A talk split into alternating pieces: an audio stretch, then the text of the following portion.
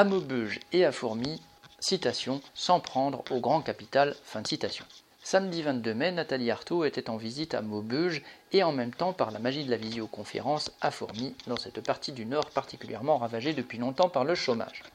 Au cours d'un débat avec Nathalie, une militante de Maubeuge a exprimé son inquiétude devant la montée des préjugés racistes et du vote R N d'une part, et devant une colère exprimée contre les entre guillemets, blancs sans distinction de classe d'autre part.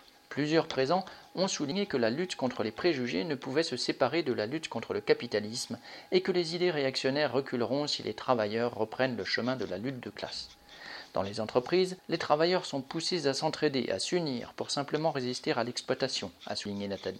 C'est de cette expérience quotidienne qu'il faut partir pour refuser la division entre les travailleurs plus efficacement que toutes les considérations morales. Un militant de Fourmies a posé la question qui taraude beaucoup. Comment faire pour que les gens se mobilisent ? La recette miracle n'existe pas, mais les travailleurs finissent toujours par se révolter, comme ils le montraient bien des fois. La vraie question est alors, avec quels objectifs, quelle politique, quelle direction ? Les discussions d'aujourd'hui doivent servir à préparer les combats de demain. Dès maintenant, les travailleurs doivent prendre conscience qu'il n'y aura pas d'issue sans contester au grand capital son pouvoir sur la société. L'affirmer est bien le sens de notre campagne et de tout notre combat. Correspondant Lutte Ouvrière.